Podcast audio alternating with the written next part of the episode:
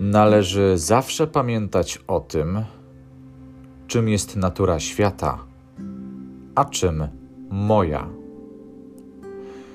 I o tym, w jakim ona do tamtej pozostaje stosunku, i o tym, jaką ona jest cząstką jakiej całości, i o tym, że nikt nie ma siły powstrzymania cię, abyś w każdej chwili nie czynił lub nie mówił tego, co jest zgodne z naturą, której jesteś cząstką.